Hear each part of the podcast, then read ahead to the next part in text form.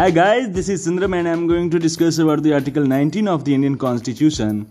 Article nineteen says that protection of certain rights regarding freedom of speech, et cetera. Clause one of the Article nineteen says that all citizens shall have the right. Subclause A of Clause one says that to freedom of speech and expression. Subclause B of Clause one says that to assemble peaceably and without arms. Subclause C of Clause one says that to form associations or unions or cooperative societies. Subclause D of Clause one says that to move freely throughout the territory of India. Subclause E of Clause one says that to reside and settle in any part of the territory of India. Subclause F of Clause one was omitted.